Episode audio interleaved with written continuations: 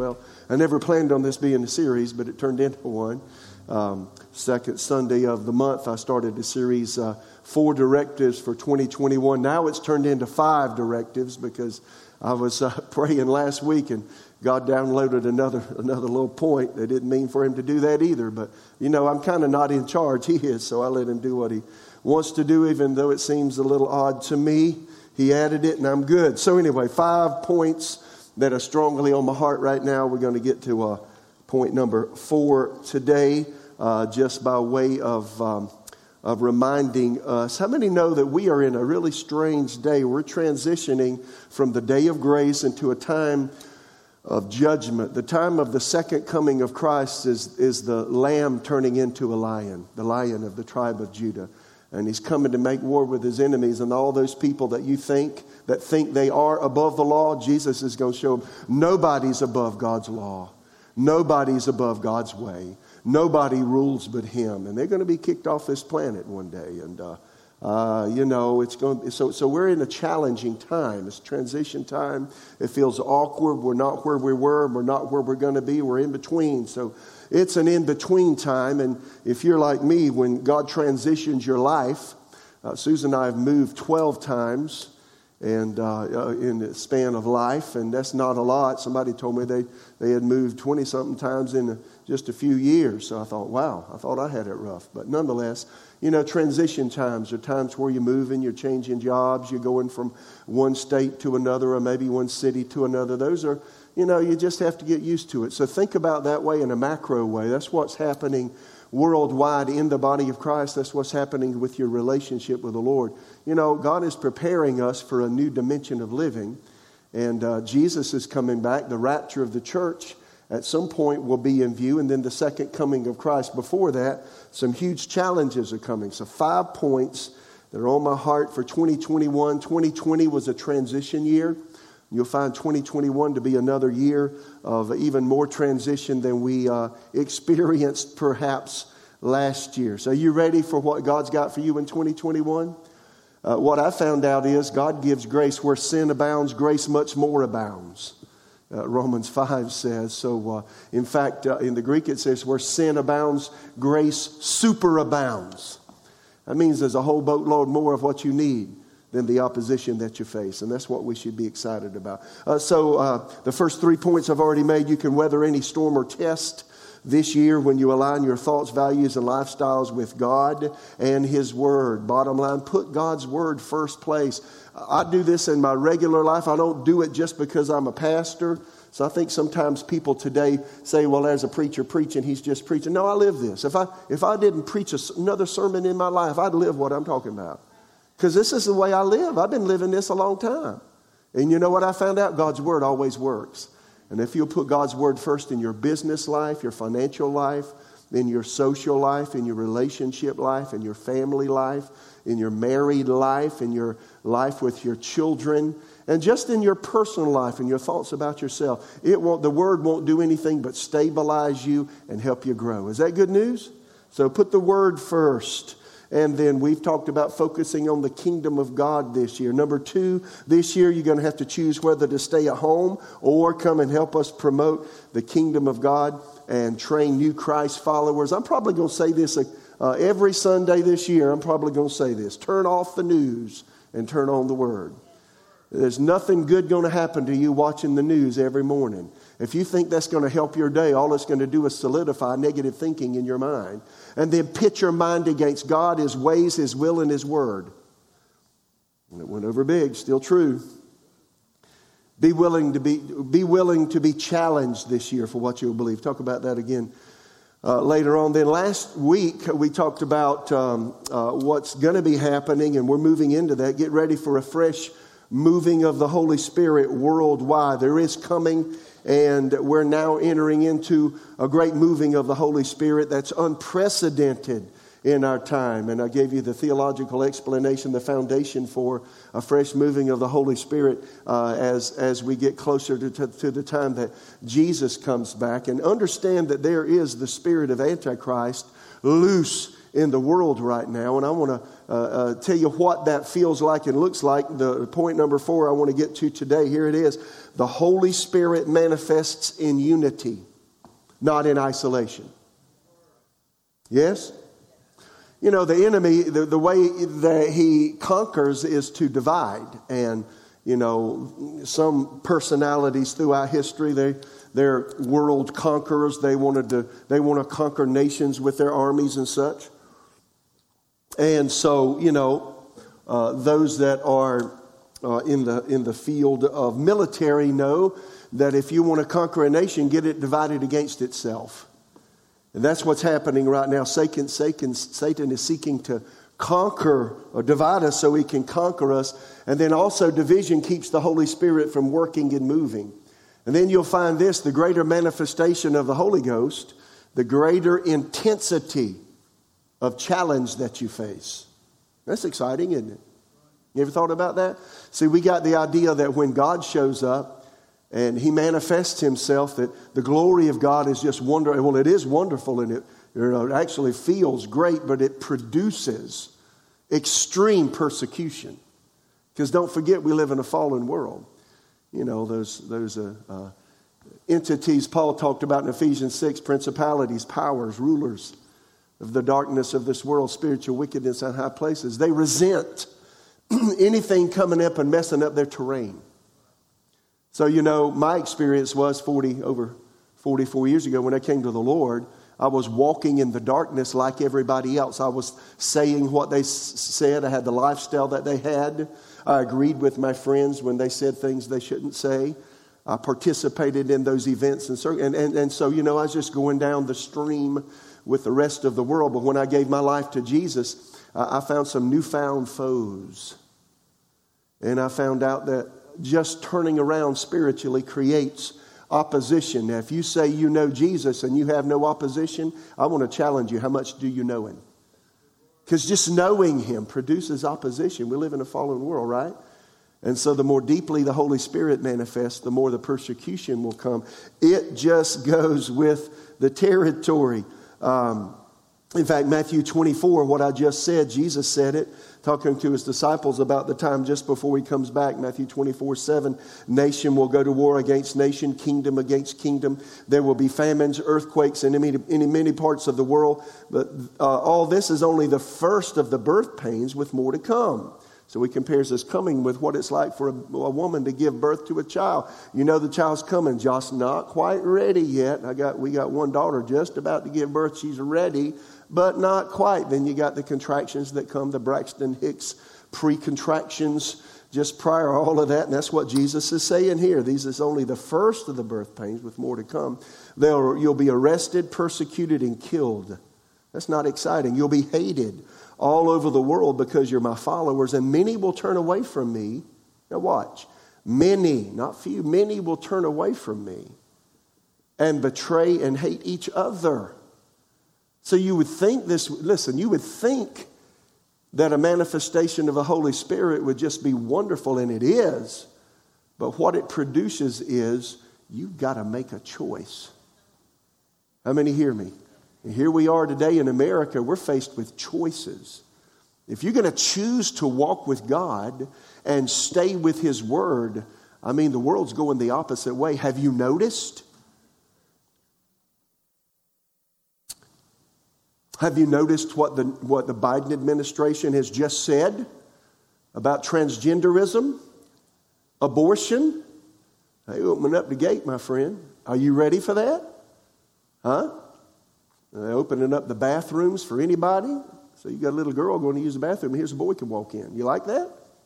You going to say something about it, or you going to say, well, I reckon that's the way it is? Do we have choices to make? Yes, we do. Y'all, we do. So he said, many will turn away from me. Why? Because the pressure's too strong. They're not willing to buck against the trends. If you're going to walk with God, there's going to be some bucking. It's not that you're unkind, but you have an internal resistance to lies and twisted truth. Is that true? So because of that, right now the seeds of division are being sown all around us. And you got to choose. I mean, every day we got to choose. Am I going to resist, or am I going to acquiesce. Now the church, so what's going to happen with the body of Christ? Challenge, persecution, difficulty. If you're going to walk with God, you're going to have to fight. That's why Paul said, fight the good fight of faith. Are you willing to fight, or would you rather just lay down? Well, I ain't willing to fight. I just want life to be easy. Well, leave this planet then, because it's not going to be easy here. Yeah, this is going over big, I can tell. You know, years ago, this really helped me. Anytime you're in ministry, let me just say this. Being a believer is one thing, but to step into a line where you're ministering to others and you're leading others and influencing others, I don't really like to say this, but I've heard people say it a lot. It's probably true. New levels, new devils. Well, it's the same devil, but he comes to attack and oppose when you get into the will of God for your life. So you may be called to be a businessman. You may be called to be a teacher. You may be called to influence people where you work. But wherever you're called, when you find the vein and flow that God's got for you, every devil in hell knows that. And they'll come to resist you. How many hear me? And so for me, when I entered into ministry, it was a new level of devils for me. When I started pastoring in 1988, not just working on a church staff, but actually pastoring, I found out, whoa, this is different. I didn't sign up for this, and I didn't realize the mental challenges, the emotional challenges, much less the natural challenges and the oppositions. And Kenneth Hagin said something that has helped me all of my spiritual life. And I heard this, I think I heard this first time in the late 70s on a cassette tape. And I've attended his school, Susan and I did, in the early 80s. But he said this: anything that seeks to hinder or challenge the ministry of the local church is always satanic in origin. That means sometimes people say things that should not be said. It's demonic forces speaking through them. You ever had anybody speak to you and you know it's not God? That's not the Holy Spirit motivating them. Yes or no? You ever had that happen? Huh? Even demonic forces can use believers' mouths. Jesus looked at Peter. Far be it from you, Lord, that you go to the cross and suffer. What did Jesus say to Peter? Get thee behind me, Satan. You're an offense to me. His whole reason to come was that he could die and be raised from the dead. And what come out of Peter's mouth was inspired by the devil. Could you be speaking, it's inspired of the devil? If it's not in line with the word, it can be. Yes or no?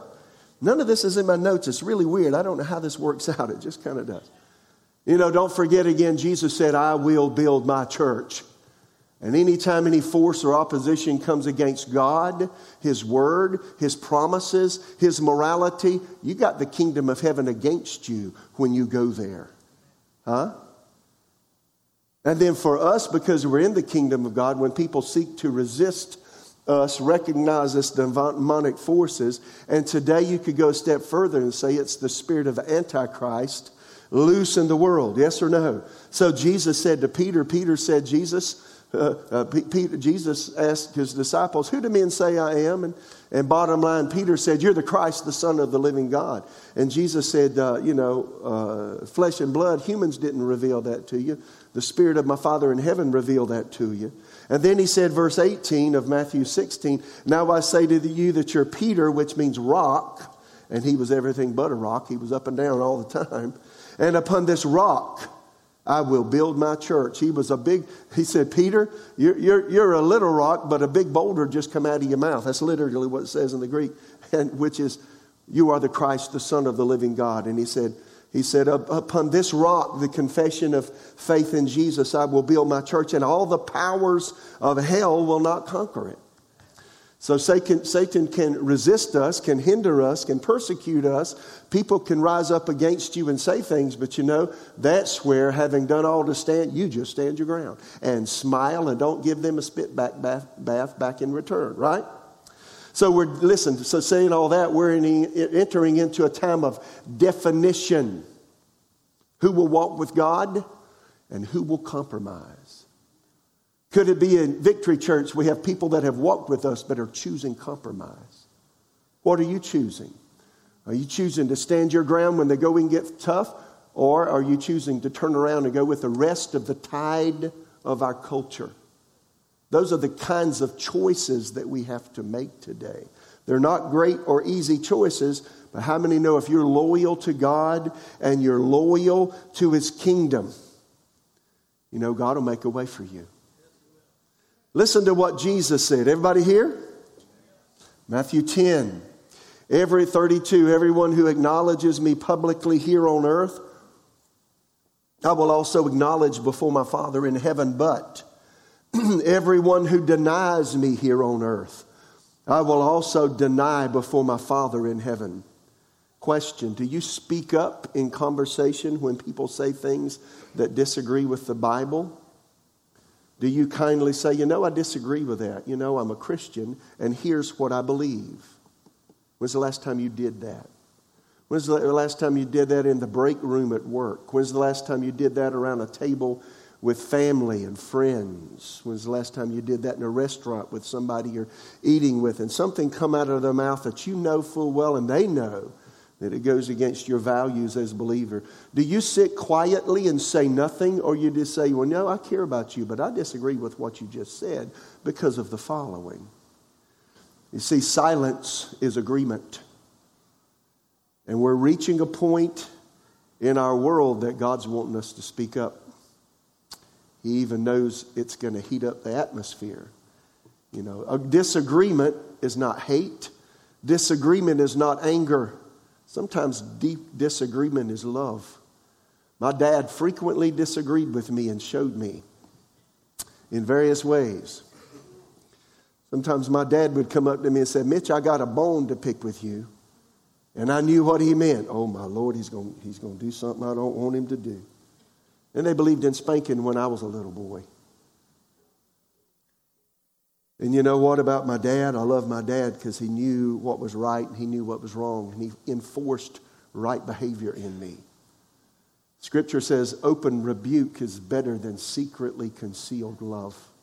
He that rebukes a man afterwards will find more favor than he that flatters with the tongue. I don't have any idea why I'm saying that.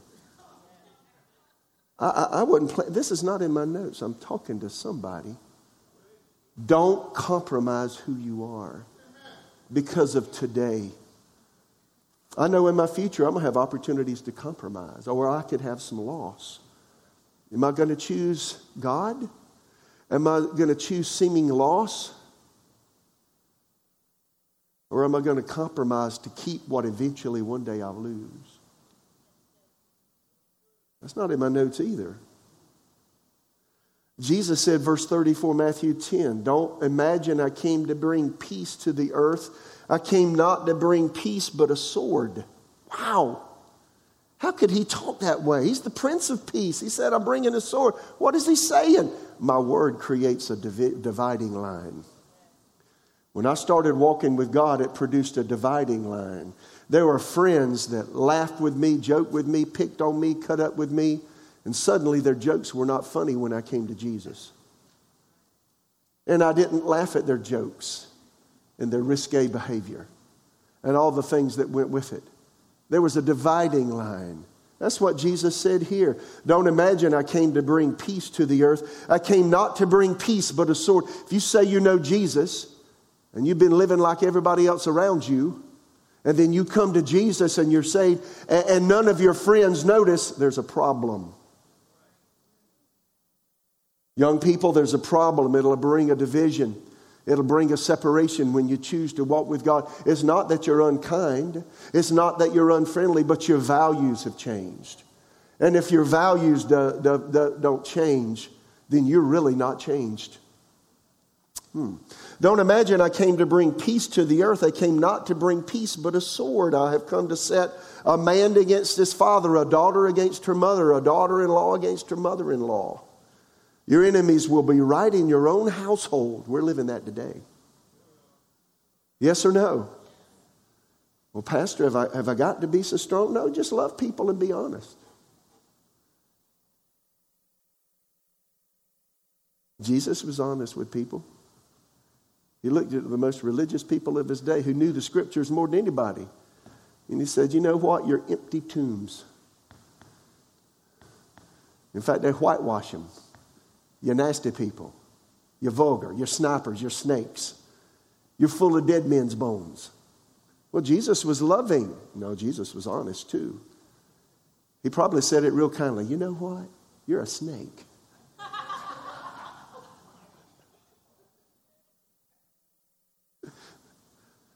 He put butter on it probably. Verse 36, your enemies will be right in your own household. Verse 37, if you love your father or mother more than you love me, you're not worthy of being mine. I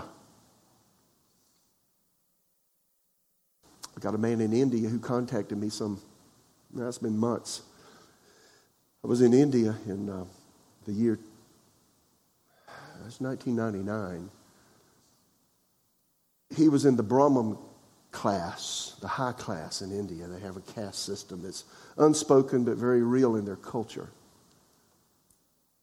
He was in one of my meetings, and the meetings were with the lowest class, the outcasts. I forgot, what do you call them? I forgot. Untouchables. And really, the untouchables came to our meeting. The high class looked down their nose at him. He was in the meeting, and one day he raised his hand. When I gave an altar call, you want Jesus, lift your hand. Might cost you everything you got. That Brahman's hand went up. You know what he told me? He wrote me a letter when I got back to America, and he wrote me a letter a few months ago by Facebook Messenger. And he showed me a picture. I sent him a Bible when I got back to America, a study Bible. I sent it all the way back to India, and he somehow got it. And he took a photograph of that Bible I gave him 20 years ago and said, I just want you to know, thank you for the Bible. He said, now I'm a pastor. I've started several churches. He said, you know, when I raised my hand that day, it cost me everything. I lost my inheritance. My family was wealthy. They act as though I'm not alive. They disinherited me. In some cultures, it costs a lot to know Jesus. Here, it's been so easy we compromise ourselves away. And that's the reason Christianity means very little in American culture today. It's changing. If you love your father or mother more than you love me, you're not worthy of being mine. Or if you love your son or daughter more than me, you're not worthy of being mine. Mom, I've decided to be a lesbian. Dad, I've decided to have a sex change operation.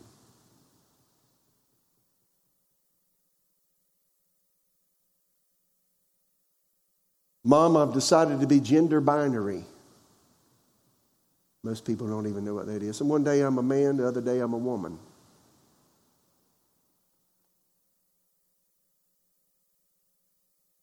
You love your father or mother more than you love me, you're not worthy of being mine. If you love your son or daughter more than me, you're not worthy of being mine.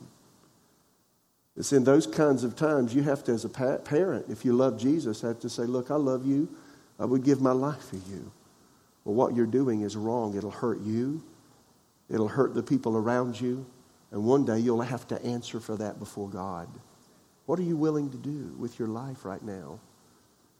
Or if you say nothing, you become like the rest of culture. Yes or no? These are the reasons that Christians are losing America right now. Most of us don't stand up for what is truth. I think I will, thank you. Verse 38, if you refuse to take up your cross and follow me,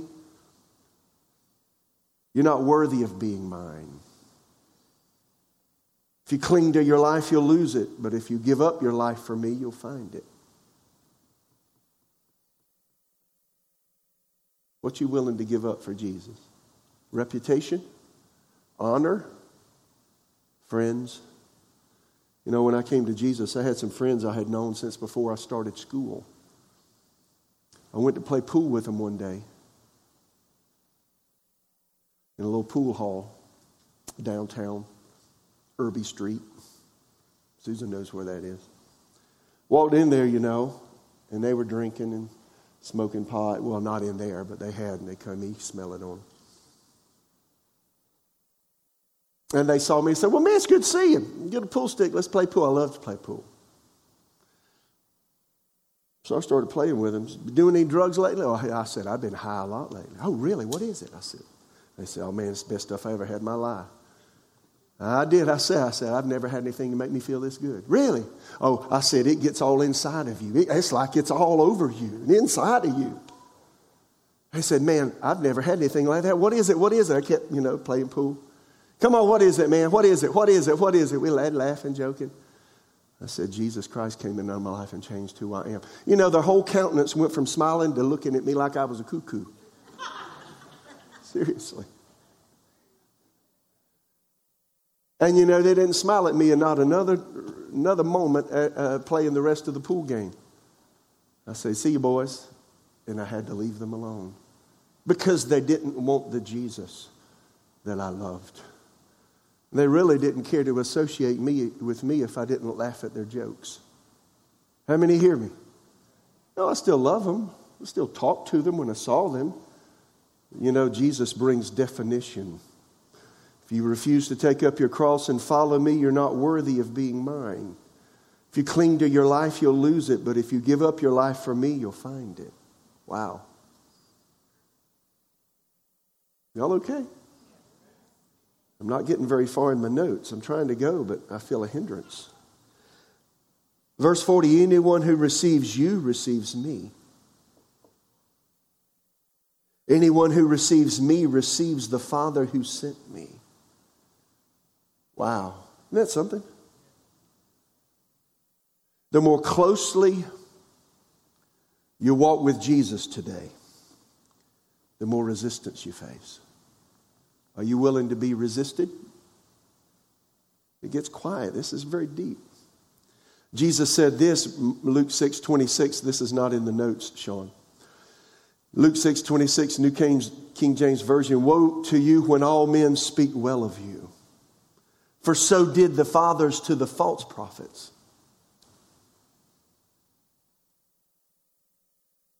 If my life is unchallenged as a believer, and I can hang around the good old boys whose lifestyle remains the same, unchanged, and in a lot of ways they're walking in lying, deception, darkness, walking in the flesh. If that doesn't rub me and create a rub, I'm probably not walking with God very strongly. Y'all get that? See, I didn't know this. The anointing of God produces conflict. Because there's darkness we're living in. We've come alive. This year, the darkness will just get darker. But it just makes the light shine that much brighter. Yes or no? It'll stir up devils when you walk with God. That's the reason Jesus. The devils would lay down on the ground and shriek. Who are you, Jesus, the Son of God? Are you come to torment us before the time? Because he had said, shut up and come out of him.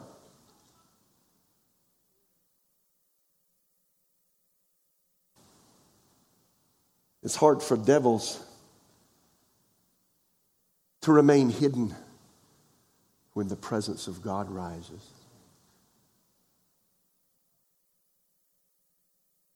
Vesta Soha told me in my office, he's one of our, for those that don't know him, he's a missionary to Czech Republic from Nigeria. He's one of the only black guys in Nigeria, in Czech Republic. I'm sure there's a bunch now, but when he told me when he first got there, he was the only dark-colored person he could see there for a long time. There's very few and far between. And he said, devils, here's what he said to me in my office, devils love America. I said, what kind of conversation is this going to be? I said, why do devils love America? He said, because they can sleep in a nice bed, live in a nice house, eat really nice food, wear really nice clothes, ride in a really nice car, have plenty of money to do whatever with. Oh, devils love America.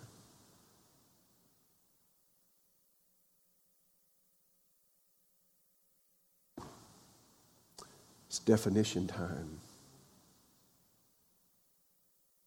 I didn't know I was going here. I can't go any further. I was going to talk about unity. This is not about unity. This is about division. Wheat from the tares.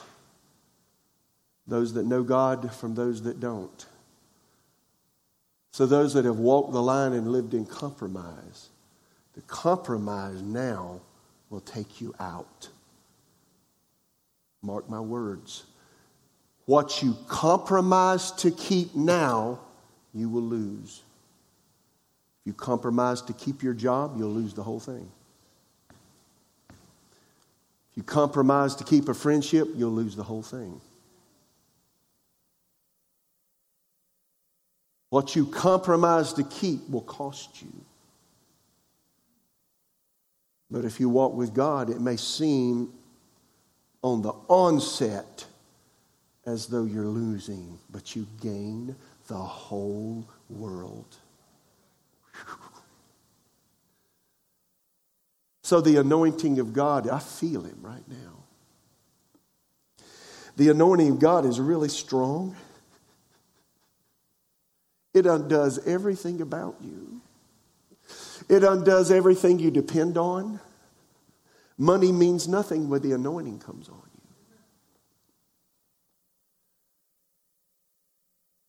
A long-standing friendship based on lies and deception means nothing when the anointing comes on you.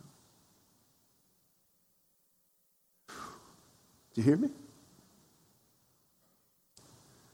A business based on deceptive practices means nothing when the anointing comes on you. See, when the anointing rises up, it produces conflict. I didn't come to the earth to bring peace, Jesus said, but a sword. I thought He was the Prince of Peace. He is. But when He turns up His presence, and that's what He's doing today. When Jesus turns up His presence in His people, the presence produces conflict. Years ago, we were in the shopping center. I started doing an unusual amount of praying.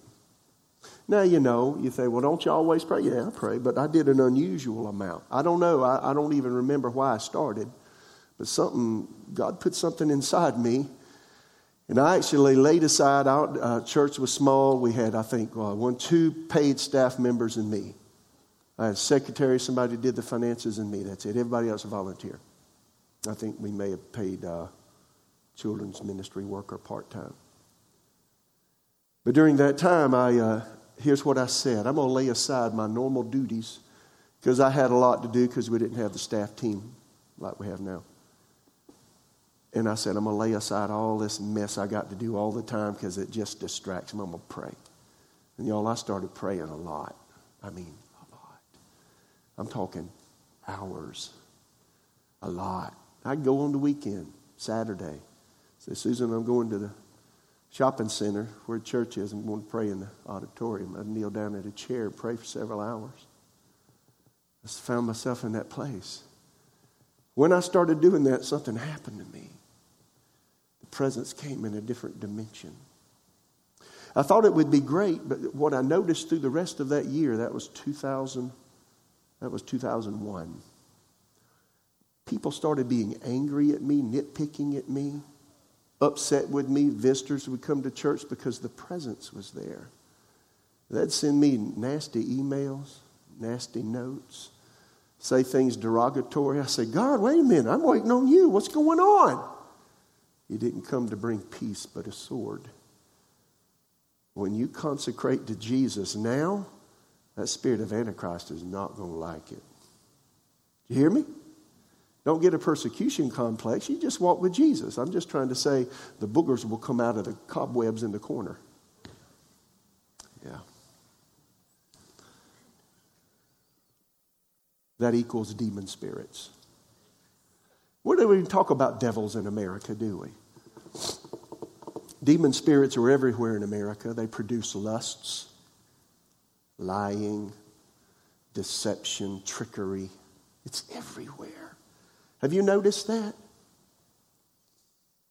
People can lie with a smile now. Have you noticed? Huh? They can sin with no conscience. I do what I want to do. I'm going to heaven. God, Jesus loves me. This I know. But if your lifestyle haven't changed and you're in sin, you will not go to heaven.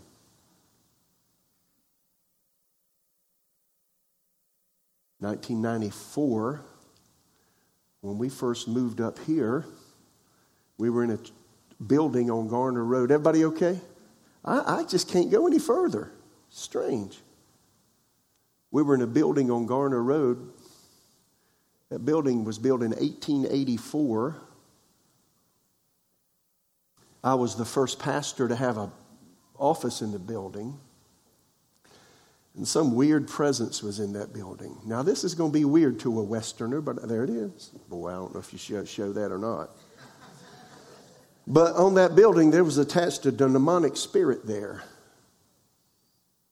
And every time I'd preach about the baptism with the Holy Spirit or lay hands on the sick, the atmosphere felt, I can't even describe, nasty, brassy, harsh, hard, challenging, frustrating, angry. And every time I'd go there, it's like, what in the world, Holy Spirit manifest? Boy, it was just awful. Long story short, I had a guest speaker come who had discerning of spirits, 1 Corinthians 12, 8 through 10, a spiritual gift where you can see into that other dimension. He saw the forces I was dealing with. And I started having prayer meetings at that building, and we drove them all out. And it became really easy to preach and minister. When we left, they all came back. That's a long story. Demon spirits can cause you to be religious on Sunday and act like everybody else on Monday. Teenagers, that's what happens. I smoked pot and I was going to church singing in the church choir. I had a spirit of religion attached to me. I was singing. I'm smiling. Got my coat and tie on. I'm bellowing out some praises to God. Smoking reefer on Monday. Hot dog. Liar. Susan and I, 1989. I don't encourage you to do this. I bought a fixer-upper. I know it sounds good on the movies. On the television show, fixer-upper. It ain't fun when you're living in the fixer-upper. Susan didn't like the fixer-upper. I bought a house in Quimby, South Carolina. I don't even know what population. What do you think? 300 maybe? Small town next to a larger town, my hometown. That was a skanky house. It smelled, you know, I can't give you all the details. It was horrible. It took me about a couple of years to redo the whole thing. I had to redo the ceilings, the walls, the flooring, the heat and air, and everything. It was just, it's more than I can talk about on Sunday morning. But one day we were in that house. We had just moved in. I just started pastoring a church 30 miles away. I didn't know why in the world God had us set up. Sometimes God will have you do things and you can't figure it out to start with to save your life. It seems so backwards and wrong. But God will lead you to do something that doesn't make any sense sometimes. Not all the time. That was it for me. So why am I pastoring 30 miles away and God led me to buy this house? Well, we were in that house. We hadn't been in there just a few weeks. I come in and it had a sunken living area. It used to be a garage. And they had built it in, you know, and had a Ben Franklin stove in the corner. Remember that stove? Don't you love that stove, Susan? Anyway, I have lots of stories about that house. Bottom line was, I walked in the door one day, and I don't know why. The moment I came on that property, I was just mad. I was just mad at everything. Mad. I'm looking for something to fight with. I'm going to spit. Just mad. I opened the door. Here's Susan right up the 3 steps up to where the kitchen is. She looked at me and I looked at her. She looked at me and said, talking loud. And then I opened that door and she said, I said, well,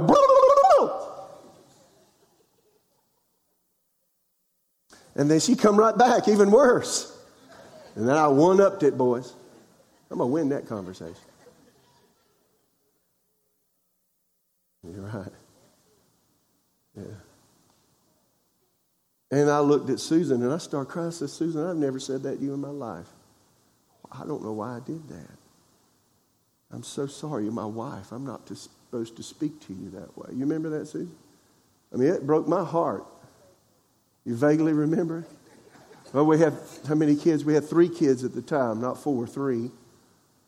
And we were busy. But I mean, Lord, why did I do that? You know what I found out? I'm pretty sure it was a demon spirit dogging my tracks. We bought the house from a person who had a, make a long story short, the person that had the house prior to us was an alcoholic. Because I opened the bottom of the house, I found all their liquor bottles all up under the house. Whoa. Anger. You can't see these things, and nobody in America wants to talk about it, but if you've got behaviors that aren't like you, that come on you, you need to resist that stuff. I commanded that thing to leave that house, it left. We commanded that thing in that little church to leave, and it left. So what about you?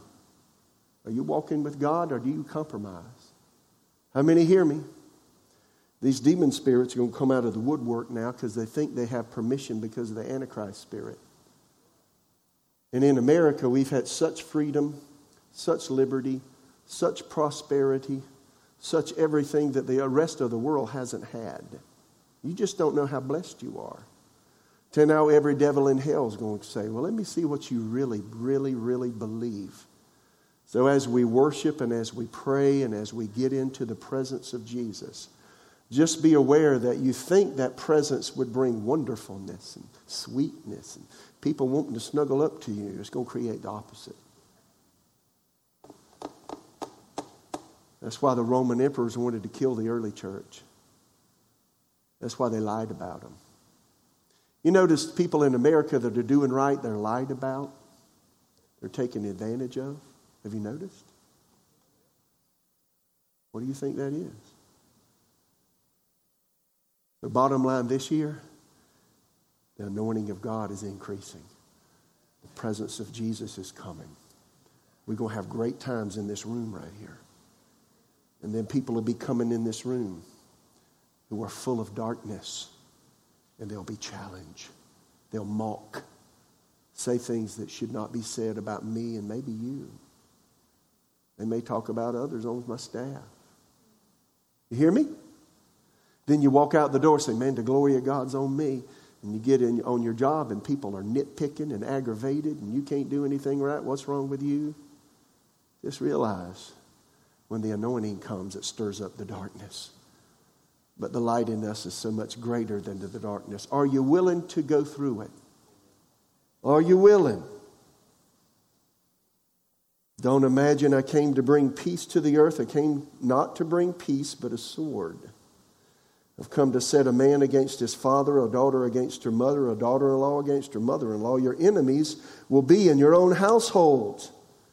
If you love your father or mother more than me, you're not worthy of being mine. You love your son or daughter more than me, you're not worthy of being mine. If you refuse to take up your cross and follow me, you're not worthy of being mine. I wonder if Peter knew what he signed up for when he said, if everybody else leaves you, I never will. And Peter said, and Jesus said, hey, before the rooster crows 3 times, rooster crows, you're going to deny me. 3 times.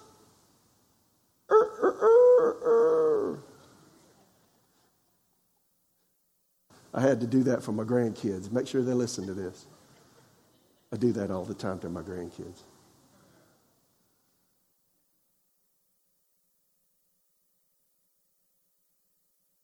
Peter was willing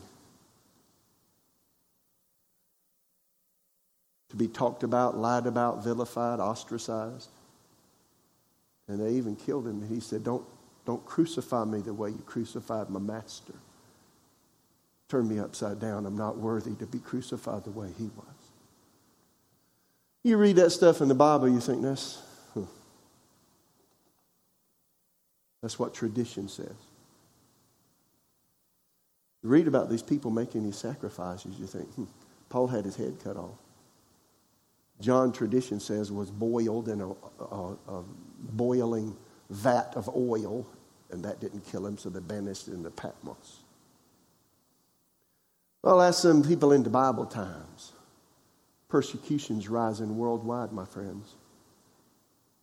And so today, we have choices to make. Am I going to walk with God? Come what may. If you want to walk with God to be easy street, you signed up for the wrong army. I didn't mean to say any of this. This year, the glory's coming. And when the glory comes, it's going to bring a test to compromise. How many want to pass the test?